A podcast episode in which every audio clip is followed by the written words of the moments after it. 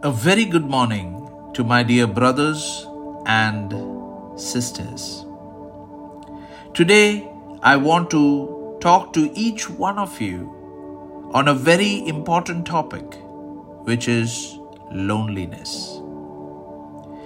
Each one of us has experienced or still experiencing loneliness.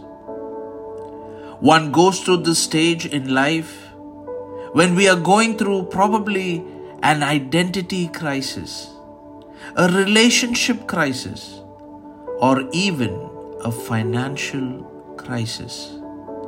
Thereby, feeling alone in such situations we are facing, and then deciding to isolate ourselves from others because of the deep emotions we are going through as we feel that no one would understand us.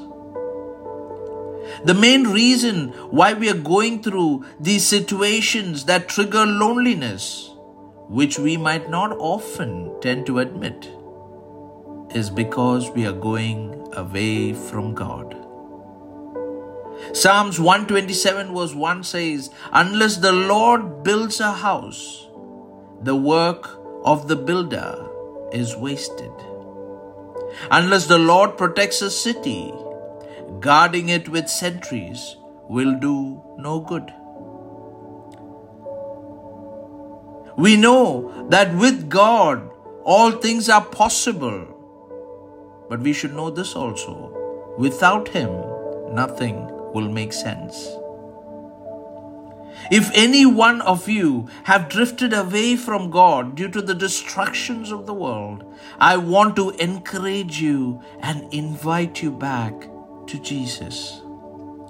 As it is said in 1 John chapter 1 verse 9, if we realize our mistakes and confess it to Jesus, he is faithful and just to forgive us of our sins and to cleanse us from all our wickedness.